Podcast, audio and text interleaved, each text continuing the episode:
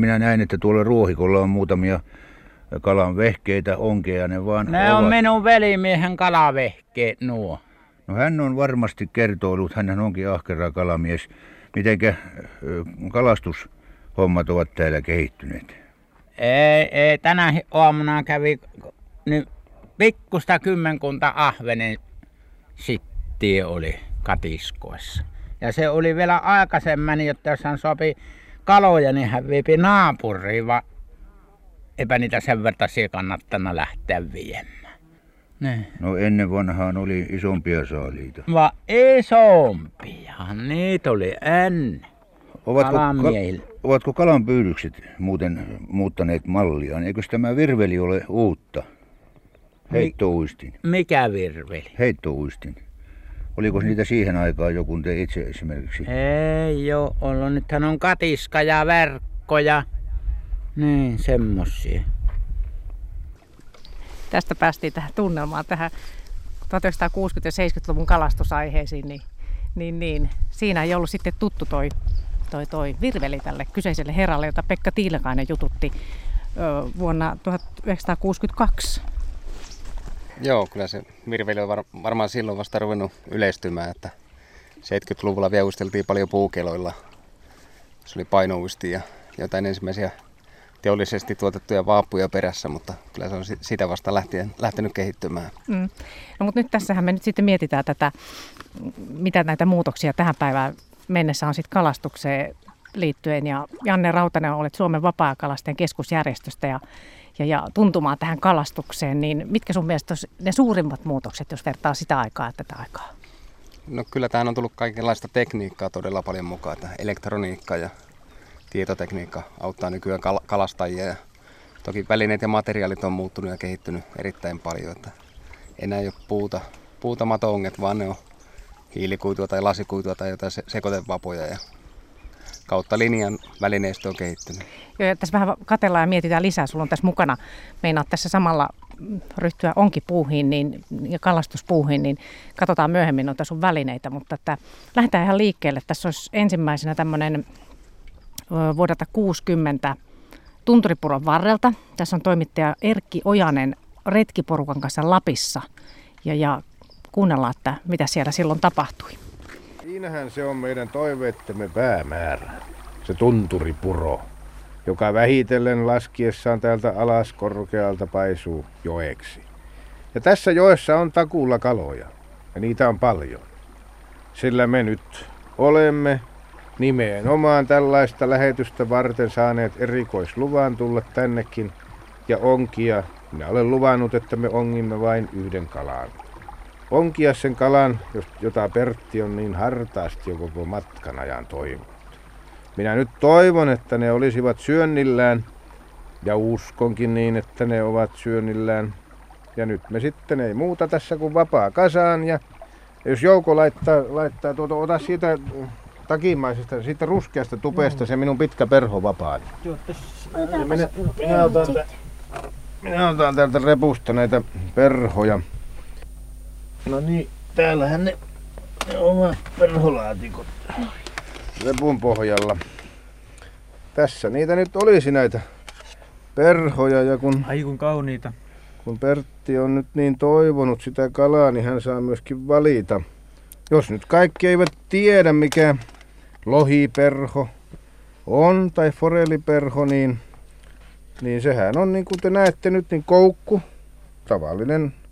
Hyvä ongenkoukku, jossa on tuo silmukka vähän ylöspäin, sen ympäri on sidottu lintujen höyhenistä tehtyjä siipiä.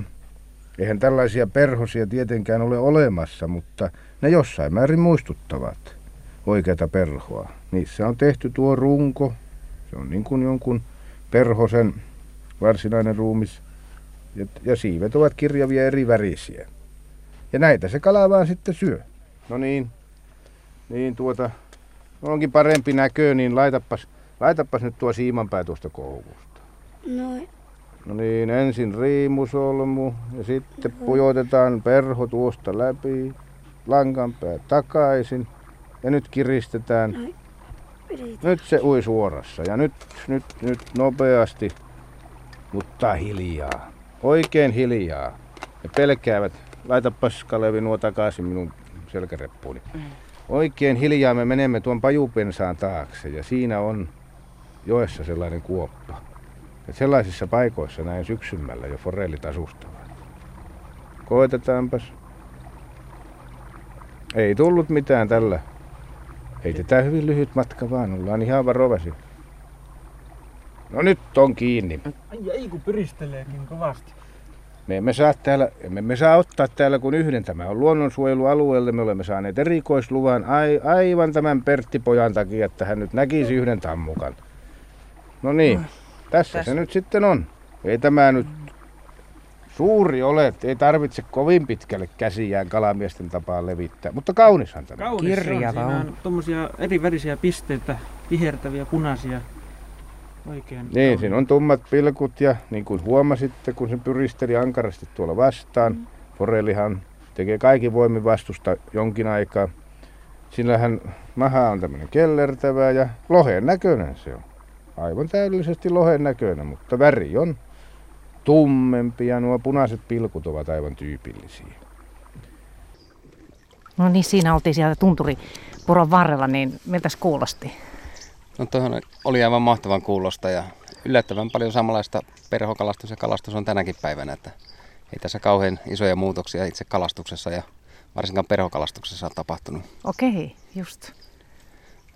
Samalla lailla perhokalastaja nyt menee sinne jokivarteen ja laittaa vavan kasaan ja perhot solmii siiman päähän ja lähtee etsimään sitä saalista, että nykyään ei voida sanoa, että olisi kauhean paljon kalavesiä, jos olisi valtavasti kalaa, vaan hieman ehkä kuormitetumpia meidän kalavedet nykyään on. Ja kyllä. Kalansaalis on ehkä tiukemmassa kuin tuohon aikaan. Joo, ja siihenkin tullaan näissä tulevissa arkistopätkissä, mitä tässä kuunnellaan. Niin no nyt me ollaan tässä, mikä järvi tämä olikaan? Minkä rannan me ollaan? Tämä on Pyhäjärvi, Tampereen alapuolista, joo. Vesilahden puolella. Joo, niin ja tämä on sun mökki. Saaria. Tässä ollaan laiturilla ja sulla on tuossa noi vavat, niin onko ne ollut sitten, jos sä vähän esittelet, mikä siinä olisi sitten semmoinen, mikä edustaisi nyt tätä nykyaikaa? No kyllä nämä on... Voitaisiin kurkata lähempää. Nykyaikaisia, jos pikaisesti kurkataan näitä kaikkia, niin ongevavat on nykyään tämmöisiä lasikuitu- tai hilikuituvalmisteisia teleskooppivapoja, jotka menee pieneen kasaan, on köyköisiä. Kuljettaa ja helppo tämmöisenä metrin mittaisena pakettina sitten kuljettaa. Ehkä suurin muutos on tapahtunut onkin laitteen osalta, että käytetään tämmöisiä herkkiä puikokohoja nykyään. Ja tämmöinen pienen pieni kyllä. Pieni pallukka on toi koho taikka sitten hoikkapuikko ja nämä painotetaan nykyään sillä, että ainoastaan vähän tätä kohon antennia näkyy, että se on indikaattorina. Ja siimat on ohuemmat ja koukut on hieman pienemmät kuin ennen vanhaan käytettiin. Että... Ja olisi ne puuta nämä vavat? Joo, piilaajastahan se veistettiin tai jostain muusta puusta haavasta ja kuivattiin. Ja sellaisella pikkupoikana itsekin onkin ja ne oli hyvin raskaita nuoren kalastajan käyttää.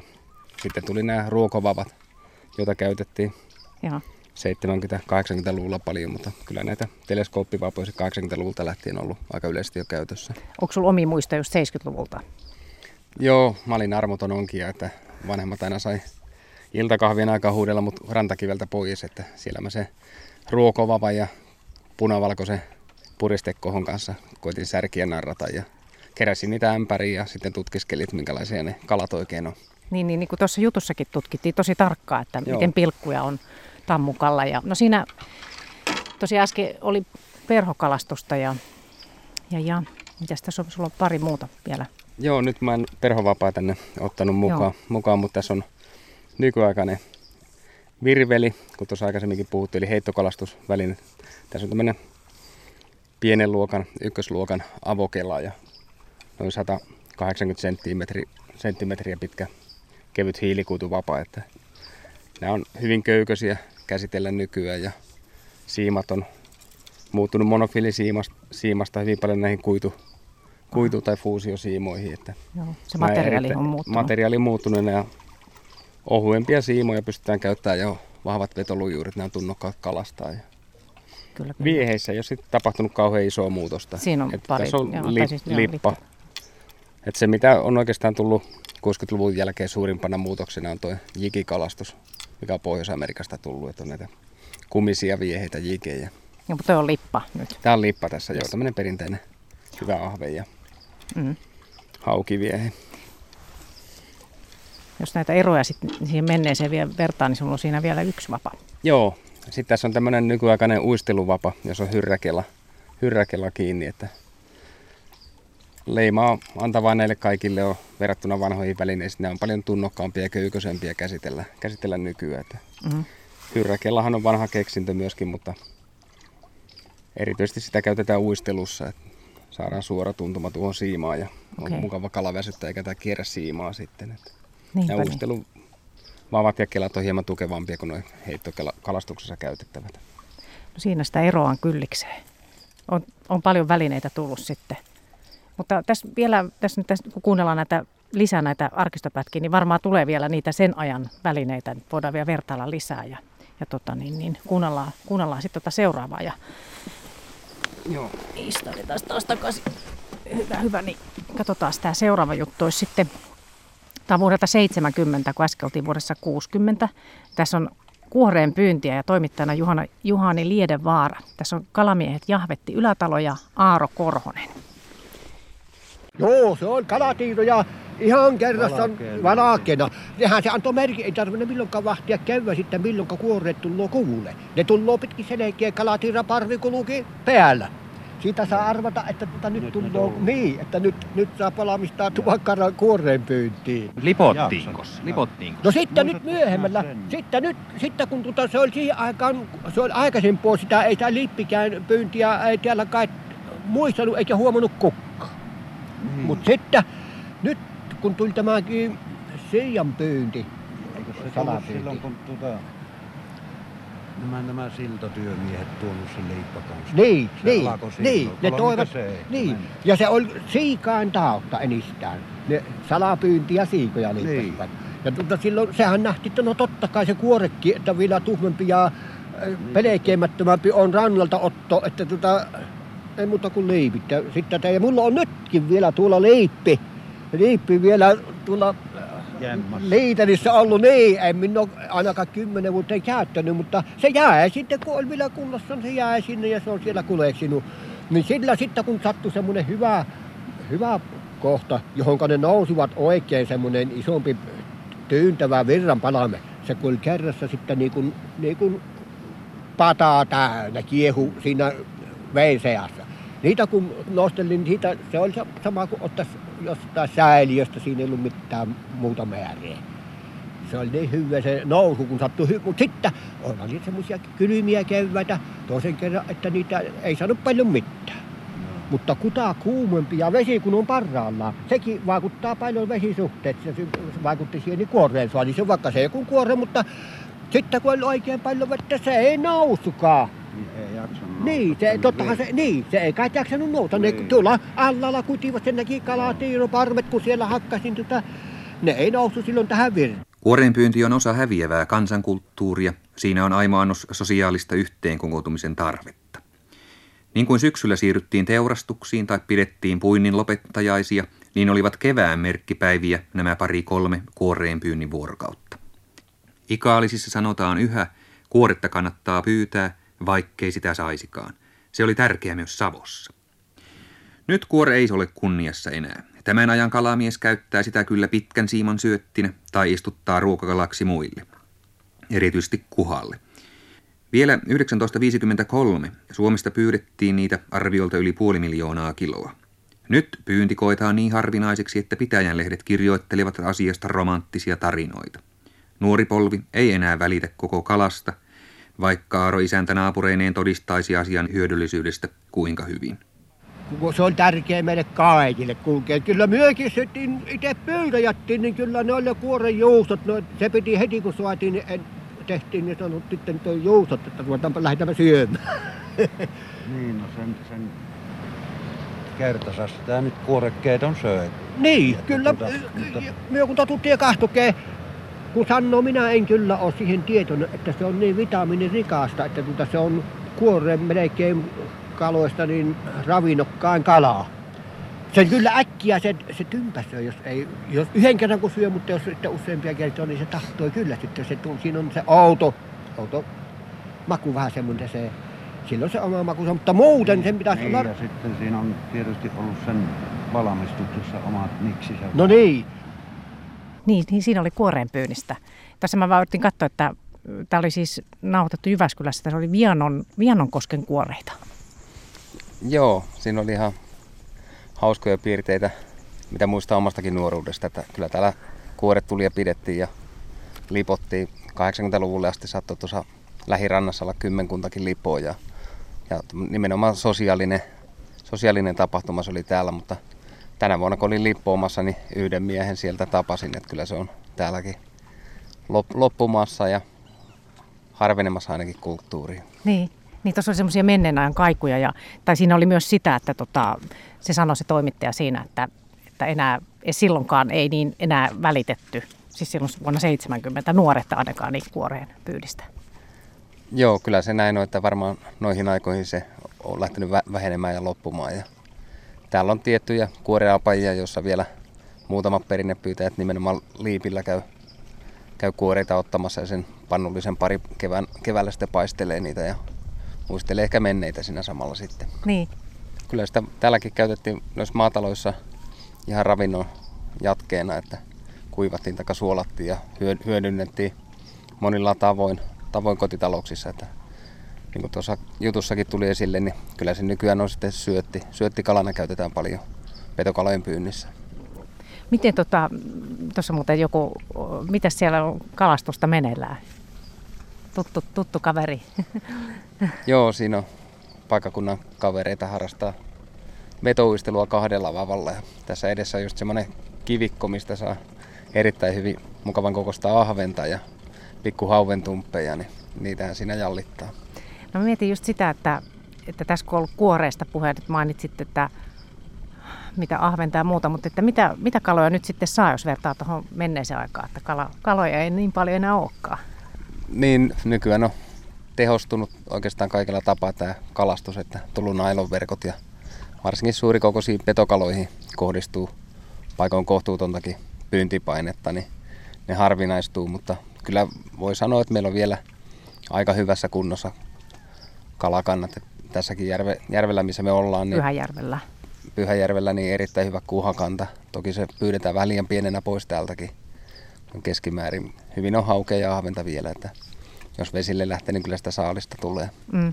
Ja kuorekannoista sen verran, että ne on ollut tässä viime vuosina erittäin vahvat, että jos on vaan lähtenyt kuoretta pyytää, niin on saanut. Että omia lapsia vei muutama vuosi takaperin kuoretta lippoon ja kutu oli justiinsa tuolla lähirannassa mennyt ohitte, mutta tämä tämmöinen jyrkkäpiirteisempi kivikkoinen ranta, tämä saari, niin ne olikin tässä vielä kudulla. Ja 15 minuuttia meni, kun mä otin paljain käsin kivenkolosta semmoisen litran pari kuoretta ja paisteltiin niitä sitten. Tuossa mietin, että tämä lippoaminen ei ole sitten muuttunut sen kummemmin noista ajoista vai? Ei, samanlaisia ne lipot on jäykkää varten tehtyjä. Katajasta kehykset, niin taitaa olla vuosikymmeniä vanhoja lippoja, mitä edelleen käytetään. Jotain on muuttunut, jotain on pysynyt samana. Se tässä kalastuksessa on kiehtovaa. Tämä seuraava juttu, katsotaan, se vie sitten taas uusia tunnelmia. Tietysti kalastuksessa pysytään edelleen. Tässä on tämmöinen kuin säilytettävää ja mennään Ruunaan koskille. Tämä on vuodelta 1971. Toimittajana Heikki Luukkanen ja hän on tässä kalamiehen juttusilla.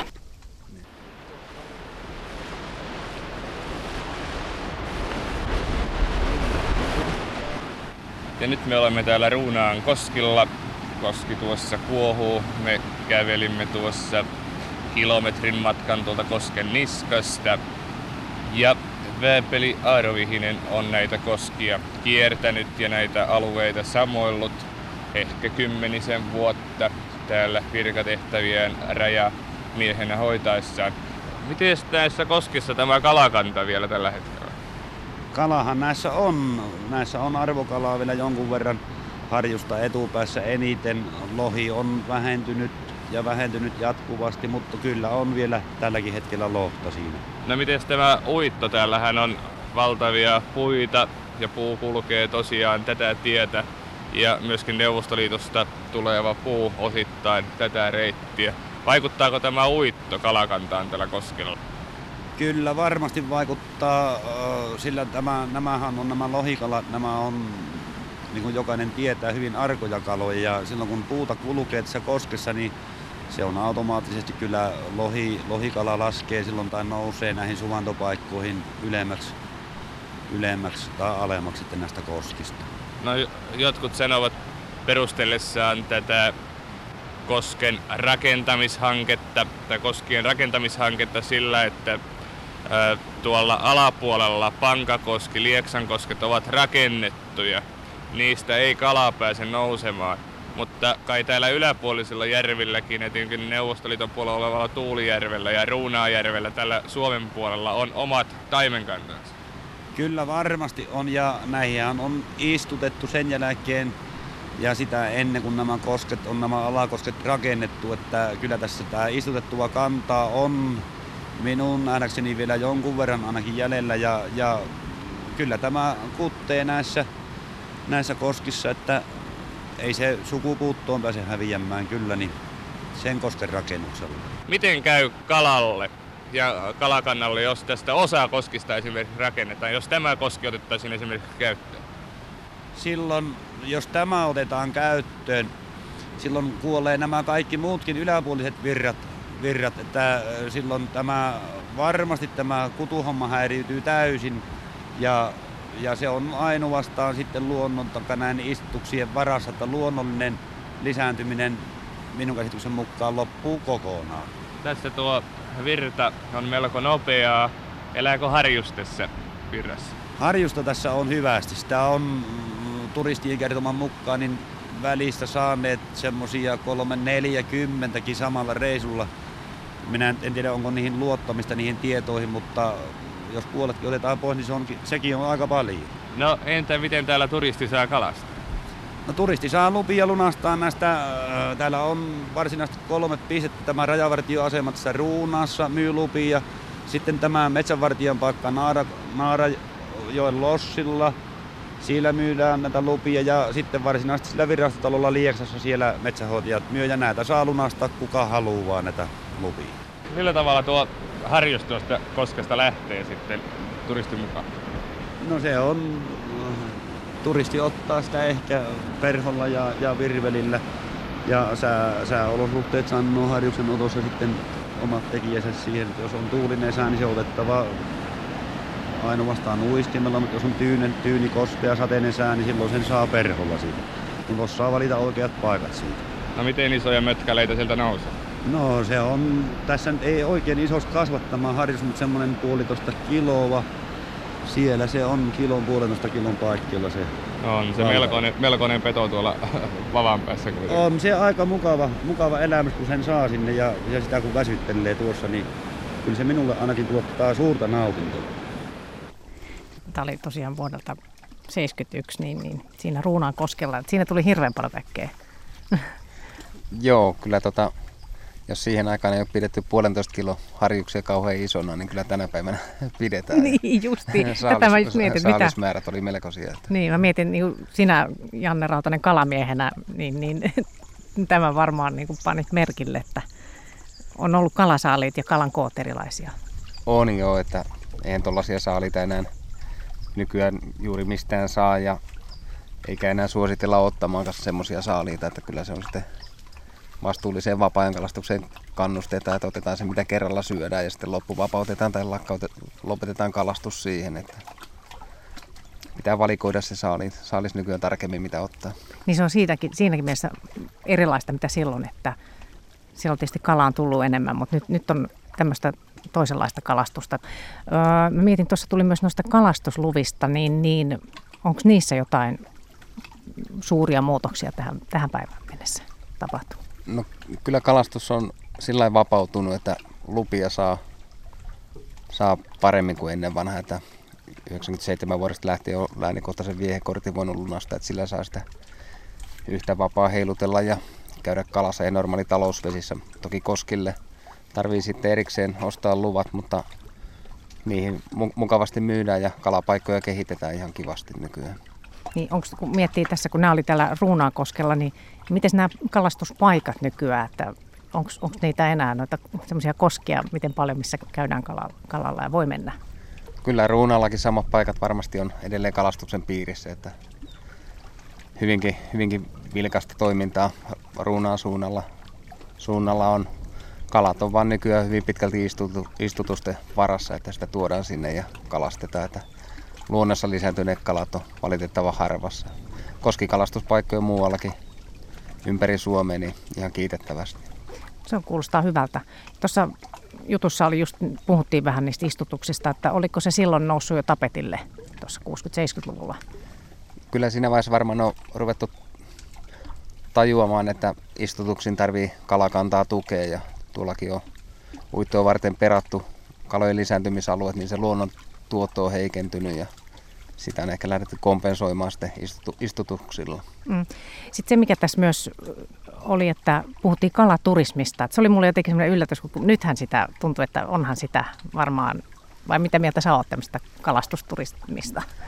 Joo, silloin se varmaan on alkanut ja voimistunut koko aika, että kyllähän nykyään kalastusmatkailijat liikkuu kalapaikkojen perässä ympäri Suomea ja voi sanoa, että ympäri maapalloakin, jos tiedetään, että jossain on hyvä kalapaikka, niin aha, sinne äkkiä Suomestakin lähdetään tuhansien kilometrien päähän kalaa. Että meetkö sä itse? No kyllä mäkin kalastan ihan ympäriinsä. Missä sä oot käynyt esimerkiksi? No vaikka Atlantilla eri paikoissa, Andamanien merellä ja Norjassa tulee käytyä lohta kalastamassa perholla ja Ruotsissa uistelemassa. Ja kyllä se kalastus liikuttaa mua myös harrastajana aika paljon. Joo, ja toi, että tuohon aikaan joskus 70-luvulla niin ei varmaan monella ollut mahdollisuus lähteä mihinkään Atlantille ehkä, tai sillä tavalla se maailma on ollut pienempi. Joo, maapallo on niin kuin muuttunut helpommin tavoitettavaksi kaikki kolkat nykyään, ja ihmisillä aikaa ja varaa on, matkustaminen on muuttunut edullisemmaksi, niin tuntuu, että kaikki on niin kuin helpommin tavoitettavissa nykyään. Joo, siinä oli liutan tämmöisiä kalastukseen liittyviä muutoksia tossakin. Tämä seuraava juttu olisi sitten, palataan hetkeksi tuonne vuoteen 1962 60-luvulle ja tässä on lohen ja harjuksen pyyntiä. Tämä on tämmöinen otsikko kuin Punaisen kuningaskalan aikaan. Toimittajana Aapo-Matti Salmi ja hän jututtaa tässä kalamiestä. Tämä läntinen rajaväylä Tornio-Muoniojoki on aikoinaan ollut myös hyvä kalajoki. Ennen kaikkea joen elämään on liittynyt lohen tarina. Täällä Muoniossa, Muoniokosken rannalla asuva maanviljelijä Oskari Alaniemi on tuon kuningaskalan kanssa tullut vuosien varrella hyvinkin tutuksi. Millä tavalla lohia yleensä tuohon vanhaan aikaan pyydettiin? No niitähän pyydettiin kultteilla. Oli semmoinen kullenuotta, joka oli 80 metriä pitkä ja siinä 3 metriä syvä. Ja se heitettiin 2 venheellä ja sitä kuljetettiin sitten pitkin kosken suvantopaikkoja. Ja sitten se vastattiin johonkin karin laittaan taikka maata vasten. Ja silloin ne kalat pani siihen. Se oli aikaisen, jo siellä heinäkuulla alettiin saada. Minkälaisia muita pyyntivälineitä te käytettiin? No se oli, kesällä pantiin noita kosteverkkoja semmoisia, jotka oli siinä 9 metrin mittaisia, kivien alle pantiin niitä. Ja sitten kun se kulki kalaa, niin se sekkaantui niihin. Ja niillähän sitä saatiin toisinaan kanssa kalaa aika lailla niin, että sitä parhailla kerroilla jopa saatiin minunkin nuorena ollessa, niin siinä 100 kiloa aamussa. Joo. Ja se oli pelkkää lohta? Se oli pelkkää lohta, että se voi tulla 5 kalastakin sen verran jo. Että ne oli siinä 20 kilon kaloja. Kun se sattui liikkumaan semmoinen isompi kala, niin niitähän sai silloin. Ja taas toisinaan sai käydä tyhjänä montakin kertaa. Toisinaan viikoittainkin, ettei yhtään saanut, mutta into pysyy aina vain, kun sai. No, tuollaiset kalat tuntuvat meikäläisistä suorastaan unen näöltä. No niin, niinhän se tuntuu nyt, kun sitä muistelee sitä vanhaa aikaa, niin, että, niin se oli silloin, mutta ei ole enää. No, minkälaisissa paikoissa te yleensä tuulastusta harrastettiin? No sitä tuulastettiin semmoisilla karikoilla, jos onka se oli kutupaikat niillä silloin, niin siinä se tuulastettiin sitten ja sitten niitä saatiin. Joo. Mitä te käytitte yleensä valastuskeinona? No se oli tervakset, oli valastuskeinona, se oli sellainen, jota sanottiin parilaksi venheen kokassa ja se on hyvä tuli se. Joo. minkälaisia arinoita te käytitte? No ne oli sellaisia kuuspiikkisiä ja sitten aika isot ja hyvät vääkät niin, että se varmasti pysyy, kun sen kiinni tarttuu niin, että... No, jokaiselle kalamiehelle on aina mieluisin muisto se suurin kala. Minkälainen teillä on se suurin lohi ollut? No joo, se suurin on ollut meillä velimiehen kanssa, se on ollut 30 kiloa. Se on niitä Suomen suurimpia kaloja. Suomen suurimpia kaloja, niin on. No mitä muuta kalaa tuossa väylässä tietää? No siinä on harja. Harjahan siinä on ja taimenta, mutta harjahan me on pyydetty tietenkin pääasiassa kesällä. Silloin kun olin nuori, niin silloin se oli harja lujasti. Sitä sai aivan noin montakymmentä kiloa yössä, kun meni ongelle sinne. Käytittekö te harrin pyynnissä harrilautaa, eli saukkoa? No ei sitä ole, kun sitten myöhemmin käytetty vasta. Ei aikaisemmin käytetty, silloin kun oli paras kala-aika, niin silloin aivan peräävä vala. No mitä muuta kalaa siinä on? No taimentahan sieltä taas vähin aina saatu on tietenkin, mutta että se nyt on vähempää taimen kuin harri. Mutta sitten haukea tietenkin vähin ja siikaakin on saatu aina joitakin kymmeniä kiloja yössäkin, kun on veetty sitä hullenuottaa. Niin. No entäs sitten nykyiset saaliit? Nykyiset saaliit on pieniä. Ne on kyllä semmoisia, saa sanoa, että ne on semmoisia keittoon meneviä saaliita nykyisin. Se on, harri on niin loppunut, että sitä ei ole enää. Ja pyytäjiä on paljon ja harri on, tuntuu, että se vähenee vähenemistään. Joka vuosi vähenee vaan, että se on semmoista urheilukalastusta enää vain. Tokko siinä lohta tiettyä enää ollenkaan? No eipä taida paljon tiettyä, vaan ne uistimella joitakin aina saa. Niin. Siinäkin tuli kaloista tietoa paljon ja sitten tässä kuunnellessa huomasin, että hämmästelit ja minäkin hämmästelin tätä kalan kokoa, 30 kiloa. Joo, suuria on ollut lohet ja kalasaalit siihen aikaan. Että... Niin. Tiedä, onko ollut 30 kilon lohi vai niin. Kuinka suuri, mutta varmasti ovat suuria kaloja saaneet. Niinpä. Näitä tämmöisiä kalajuttuja tietysti, nehän kuuluu asiaan. Varmaan niin kuin ennen ja nyt. Joo, kyllä ne, varsinkin suuret yksilöt aina kerrotaan ja pikkasen ne tuppaa kylällä kasvaankin sitten vielä. Niinpä. Tuossa puhuttiin tuulastuksesta ja kaikki oli näitä atraimista ja harrilaudoista ja onko ne edelleen, ootko sä tuulastanut, onko ne niin kuin tämmöisiä edelleen samanlaiset meiningit? No ei varmastikaan lohipitoisissa joissa tuulastella enää nykyään, että se on kielletty pyyntimuoto, kuten harrilautakin pääosin virtavesissä. Että, mutta kyllä täällä niin kuin kirkasvetisissä järvissä niin tuulastusta edelleen harrastetaan jonkin verran, mutta toki sekin on vähentynyt nykyään kovasti. Miten paljon sä ajattelet, että nyt olisi tämmöisiä vapaa-ajan kalastajia? Pystyykö sitä arvioimaan? Tuossa ennen varmaan ihan elantoa saatiin kalasta, mutta nyt se on siinä mielessä erilaista.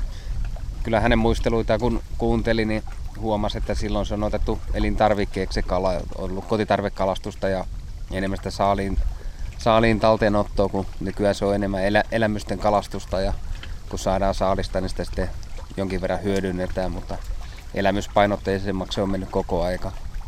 Kalastajia meillä Suomessa kiitettävästi 1 700 000 suunnilleen harrastaa vuosittain kalastusta suomalaisista, että kalastus voi edelleen hyvin Suomessa. Ja varmaan tästä eteenkin päin voisi kuvitella. Tuossa mietin vielä noita niinku harrastajia, niin tuossa tämmöiset aika vanhat herrat nyt näissä jutuissa, arkistojutuissa äänessä, että onko edelleen, että se on miesten laji edelleen? No en mä sano, että kalastus on miesten laji, että kyllä sitä niin kuin harrastaa kaikki ikäryhmät ja myös molemmat sukupuolet, että varsinkin perhokalastus ja tietyt muut kalastusmuodot niin houkuttaa hyvinkin paljon naisharrastajia mukaan. Että itse asiassa toissa viikonloppuna olin just kouluttamassa naisten perhokalastuskurssilla ja siellä oli 13 innokasta naista, joista suurin osa ei ollut ikinä harrastanut perhokalastusta, niin opettelemassa lajia. Että kiinnostusta löytyy kyllä. Niin, siinäkin sitten jos tekee itse niitä perhoja, niin pääsee käsin näppäräämään. Että... Joo, se kyllä kiinnostaa todella paljon perhokalastuksessa myös se perhon sidonta. Että se on jotain erityistä, kun itse valmistetaan omat perhot ja erilaisia taikakaluja ne kalastuksessa perhot on, niin niillä sitten kun joskus vielä pääsee kalaa ja sattuu saamaan saalista, niin se palkitsee kyllä todella. No mites jos ajattelee niitä 40-50 vuoden takaisia aikoja, niin minkälaisia perhoja silloin on ollut? No kyllä perhotkin on tietenkin tullut erilaisia putkiperhoja ja erilaisia kehitelmiä, mutta hyvin paljon käytetään vielä nykyäänkin samoja perhoja kuin monta kymmentä vuotta sitten. Reseptit on kirjattu ja sen mukaan vielä sidotaan nottiperhot nykyäänkin. No niin, joo. Itse asiassa seuraavassakin jutussa ollaan vähän tuulastuspuuhissa ja päästään ihan siihen itse asiaan. Tässä ollaan talvella liikenteessä tai syksyllä. Ja tämä on tämmöinen Juhani Lihtosen ohjelma pohjoisten tuulastulien vaiheelta. Tämä on vuodelta 1967. Niin päästään taas vesille.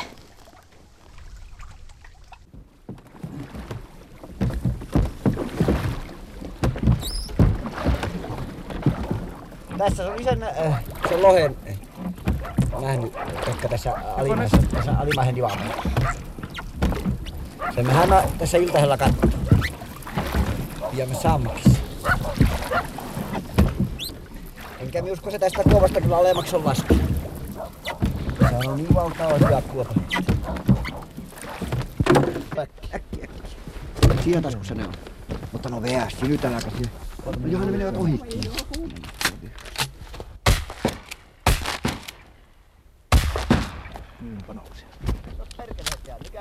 No et se ole kohin ampunut, kun jo ei jää. Tuolla rajalla pitää jää joka ainoa. Kattoko mihin läihän kaikki. Eihän niistä ole yhtään. Eikö se tule? No ei, tuohon tulee mitään. Älä sitä yksinäistä ammu sitä tokkaa vain.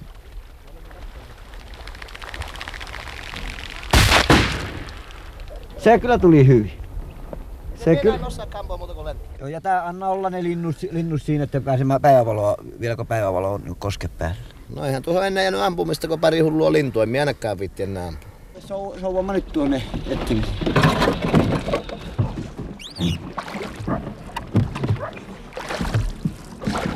Airon ponnekin jäällä.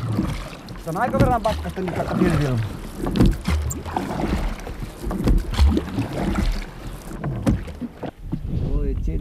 No mikset pistänyt? Kun se puhutelet parasta aikaa. No. Onko matikan poika? No, mutta sehän olisikin ollut. Kalaa se on sekin. Andrasia vaan. Sittenhän voi keittää niin mukavan sopan, että. Kuuleppa Kalle, nyt alkaa tapahtumaan jotakin. Niin minkin luulen. Tämä näyttää vähän paremmalta tämä. Tässä on vähän tuulen suojaakin. Tuo saari se suojaa tuossa. Piru katkesta yöstä ahtavaimmista varmaan. Siinä. Voi piruko meni sekin. Tämä on oikea atraan pohja. Tämä olisi oikea. On jotain. Ota varovasi. Tuolla näkyy. Pistä hän! Niin onkin. Ei se on. Uudesti vai? Siinä on. Komea siika kuin rietas. Omia siitä vaan. Useampi vielä tuommoinen. Ei muuta kuin jatketaan hommaa. Pane vähän vauhtia veneessä. Tietysti tässä oli vaan ihan pieni pätkä. Tää taisi olla semmoinen oikein varmaan puolen tunnin kalastus- ja metsästysreissu tuolla siis 60-luvulla. Ja siinä kaikenlaista.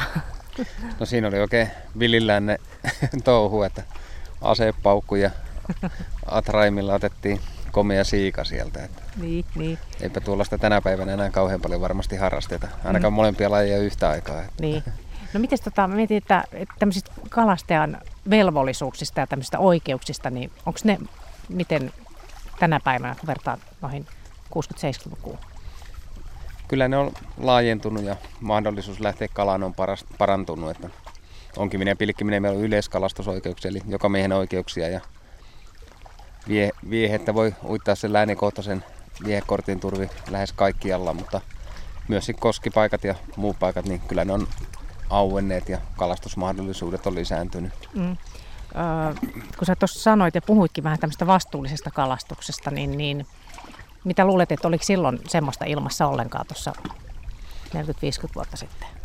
No kyllä silloin varmaan jollain tasolla valikoitu saaliskaloja. Mutta enemmän sitä on hyödynnetty sitten, että kotitalouksissa ja ruokana niin on varmasti otettu vähän vapaammin ja enemmän kalaa talteen kuin tänä päivänä. No mitä se on tämmöisen kalamiehen, mitä pitää mielessä, että se on semmoista herrasmiesmäistä?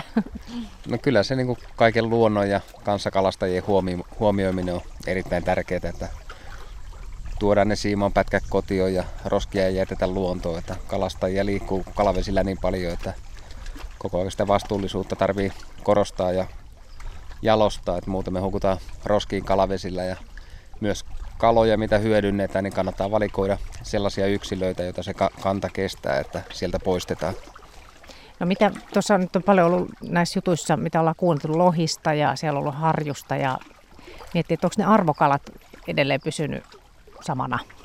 Kyllä se kalastajien haave on aina siitä suuresta lohesta tai suuresta harjuksesta, näistä arvokaloista tai muista suureksi kasvavista petokaloista, mutta kyllä meillä on nyt ihan viime vuosina lähtenyt kehittymään tämmöinen monipuolisempi kalastuskulttuuri, että tavoitellaan vaikka suureksi kasvavia särkikaloja, suutareita, karppeja.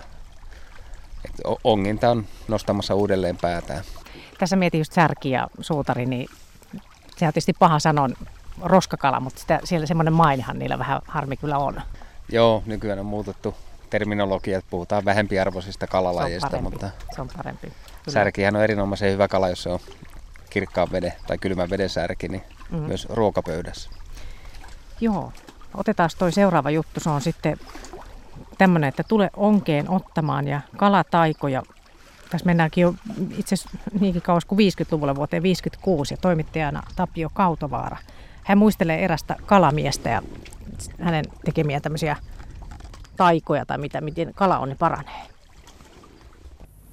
Harvat nykyiset kalamiehet uskovat enää vedenhaltijoihin ja taikoihin. Toisin oli ennen. Kalastus ja siihen liittyvät seremoniat taikoineen olivat vakavaa todellisuutta. Kalamies koitti silloin pysytellä hyvissä väleissä veen emännän, veen isännän, veen kultaisen kuninkaan tai merenukon ruokorinnan kanssa. Kun heiltä oli saatu hyvä kalaonni, pyrittiin se säilyttämään kaikin keinoin. Tämä kalamajan hermo oli hyvissä väleissä vedenhaltijoiden kanssa. Ja jatkuvasti hän tarkasti varoi, ettei vain niitä suututtaisi. Kertopa hän nähneensäkin vedenhaltijoita keväisillä nuotioillaan. Jos ne näyttäytyivät iloisin kasvoin, tiesi siitä, että välit olivat säilyneet hyvinä syksystä kevääseen. Niinpä hermo keväällä ensimmäisen kalan saatuaan keitti sen hellävaroin, ettei yhtään ruotoa katkennut. Täysin ehyen ruodon hermo vei pyyntipaikoilleen, järveen, vuoli hopearahastaan 3 sirua veteen ja luki seuraavaa. Nosta ruotoinen rovio, kankota kalainen parvi, minun pyytöpaikoilleni, oltavillen ovillen. Punaista lankaa hermo myös solmi keväisiin pyydyksiinsä. Langan hän selosti antavansa veden emännälle sukkalangoiksi. Veden emäntä hän nosti joskus lehmäkarjansa veden uumenista rannoille kortteita syömään. Itse emäntä niitä paimenteli istuen rantakivellä ja kutoen sukkaa. Vaikka hermo koitti parhaansa, että kalavedet säilyisivät hyvinä, saattoi joku ymmärtämätön tai pahan suopa ihminen pilata vedet. Jo kinastelu ja riiteleminenkin saattoi pilata kaiken pitkäksi aikaa, varsinkin jos riita johtui kateudesta. Kalavaras oli myös kaiken pahan alku. Kertoi hermo, että kerran eräs mies toi toisessa järvessä kuolleen kalan tänne, pani sen suuhun pajatuhkaa ja heitti olkansa yli järveen. Koko järvi oli silloin pilautunut. Saman tekee, jos järveen heittää ketunpään, jäniksen käpälän ja hevosen lantaa tai tervahaudan pohjaa. Varmaa on kalaveden pilautuminen myös, jos ostaa apteekista rienan rasvaa, panee sitä yhdessä yölepakon kanssa pussissa järveen. Kalavettä pilaavat myös uuniluuta, ruumiinpesuvasta, suola ja elohopea, joista viime mainittu kuuluu vedenhaltijan vastakkaisen tulenhaltijan tavaroihin. Kun nyt näin monella tavalla on voitu pilata entinen hyvä kalavesi, niin totta kai löytyy kalaveden parannuskeinojakin. Jos riitelystä on kalavesi pilautunut, niin otetaan äskettäin penikoinut koira, sidotaan sen häntään sokea penikka ja tätä paria uitetaan ristiin järvellä. Keskellä järveä vuollaan sokean penikan suuhun 3 kuninkaan rahasta hopeasiruja ja hukutetaan penikka. Kalavarkaan pilauksesta päästään, jos Otetaan kolme haarasta lepänoksaa ja 3 leppälastua, joihin puukolla vuollaan 5 kanta, siis 5 sakarainen tähti. Nämä kaikki sidotaan punaisella langalla yhteen, työnnetään 3 kertaa muurahaiskeon läpi ja upotetaan kalaveteen. Melkoisia kalataikoja.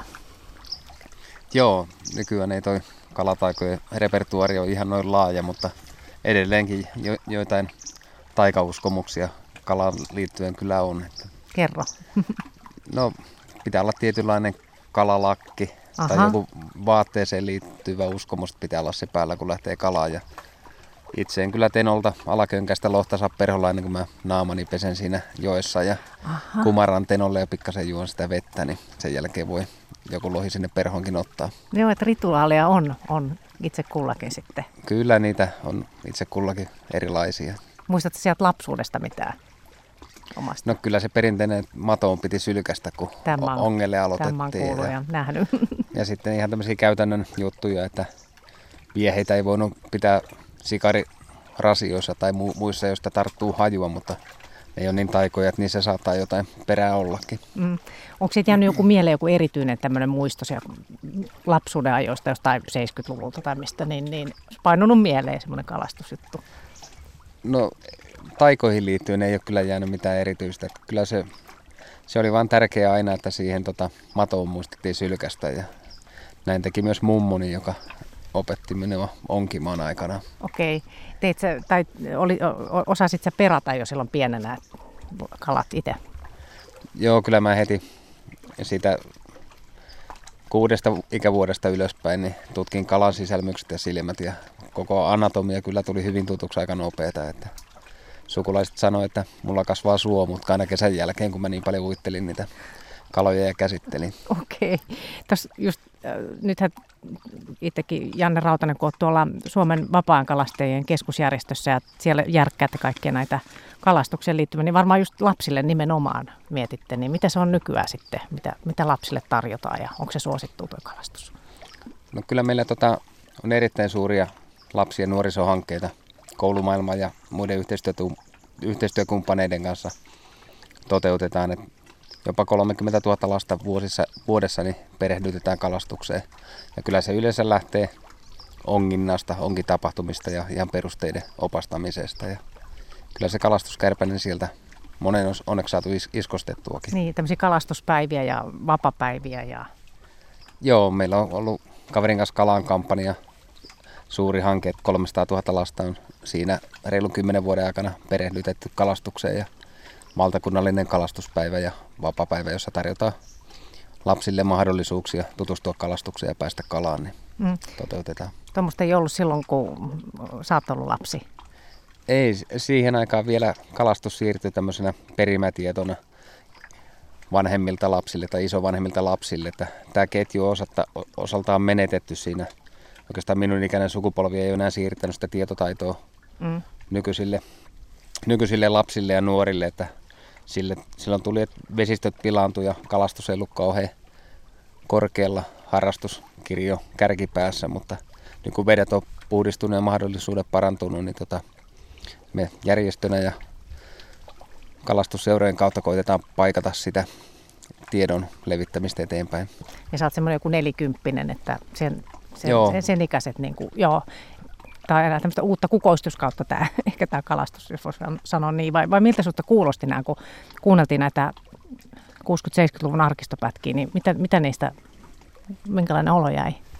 No kyllä jäi sellainen olo, että ei se kalastus sinänsä ole kauhean paljon muuttunut. Välineet on muuttunut ja selvästikin taikausko on vähentynyt, enää ei hukuteta koiranpentuja, että saata hyviä kalasaaliita, mutta hyvin paljon samanlaista se on. Enemmän vaan nykyään kalastetaan vapaa-ajalla elämyksiä ja se saaliin korostaminen ei ole enää niin tärkeää, että kotitarvekalastus on vähentynyt ja vapaa-ajan kalastusta harrastetaan sillä, että saadaan elämystä ja silloin tällöin jotain apetta pöytään.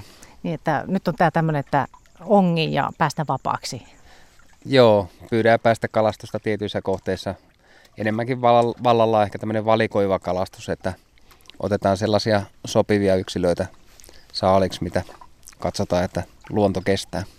Ja tuossa kun noissa jutuissa ei puhuttu ja siihen aikaan ei puhuttu eettisestä kalastuksesta, niin mitä se sitten on? No kyllä se on nimenomaan sitä, että toteutetaan tämmöistä yhden kutukerran periaatetta tai kalat pyydetään sen kokoisena, että ne on kerinnyt jo luonnossa lisääntymään ja ei oteta niitä parhaita, ehkä suurimpia lisääntyjiä sieltä pois, vaan otetaan valikoivasti ja kestävän kalastuksen mukaan niitä saalista ylös. Joo. Jos miettii vielä tuota kalastukseen suhtautumista, niin onko se jotenkin erilaista nykyään kuin ennen?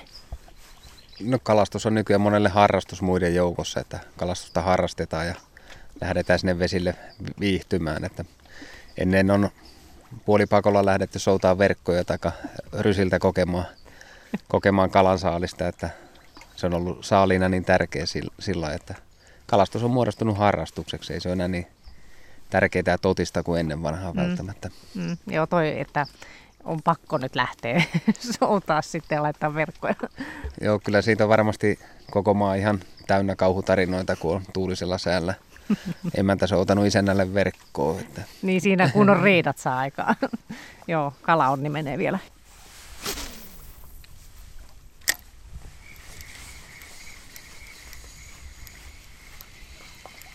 Mitä kalaa tästä Pyhäjärvestä tulee? No kyllä tämä on erityisen hyvä kuhavesi, mutta hyvin on myös haukea ja ahventa. Ja Tampereen päädystä saa sitten kirjolohta ja taimenta, jota sinne istutetaan velvoitoistutuksina. Okei. Oliko sitä, siis kirjolohta silloin, onko sitä, siis se on ihan tämmöinen nykyajan juttu tämä kirjolohi vai? Joo, 60-luvulla se on kalaviljelytarkoituksiin tuotu Suomeen, mutta nykyään sitä käytetään aika paljon istukkaana. Se on siitä harmiton, vaikka se on ei kuulu suomalaiseen luontoon, niin se ei juurikaan lisäänny Suomessa, niin ei aiheuta tällaisia geenimuunnoksia. Ei se koto taimeneen. Katsotaan. Mitäs? Poika ei kaivannut matoja, niin kun se on onkinut, niin täällä on tämmöisiä puutikkuja. Niin. Näiden sisällä on vesiperosen toukkia, niin hän käyttää onkiessa syöttinä näitä vesiperosen toukkia. Aha. Onko tämä joku perinteinen juttu vai? En tiedä kuinka paljon niitä ennen vanhaa on hyödynnetty, mutta nykyään ainakin on erittäin toimiva. Joo, no tuossa kauhassa. Sä huomaa, kun ne tikut liikkuu tuolla vedessä, niin siellä on toukka aina sisällä. Niinpä liikkuukin. Ja kalojen luontaista ravintoa, niin se on erittäin hyvä ongensyötti. Ja sun poikas on näitä tähän kerännyt vai? Joo, poika on tänään päivällä vissiin ongiskellut ja kerännyt niitä, että siinä niitä kauhassa menee. Joo, minkä ikäinen sun poikas olikaan? Täyttää 12 syksyllä. Just. Eemeli nimeltään kuin kalamiehen. Sä varmaan tässä alat nyt kalastaa, mutta tässä kuunnellaan vielä ihan tähän loppuun. Tämmöinen Pekka Tiilikaisen siellä alussa, kun hän jututti tätä Vihtori Haverista, kuhmolaista kalamiestä, niin hetkeksi ihan vaan tähän vuoteen 64 tämmöinen pikkuinen pätkä sitten tähän loppuun. Onko näillä kulmilla liikkeellä sellaisia hirveitä kalajuttuja, joita joissakin ihan kuin sattumalta kuulee? Enpä minä ole heitä kuullut nyt mitään sen kummempia. Ei niitä nuoruuden ajoilta ole muistoja. Ei oo.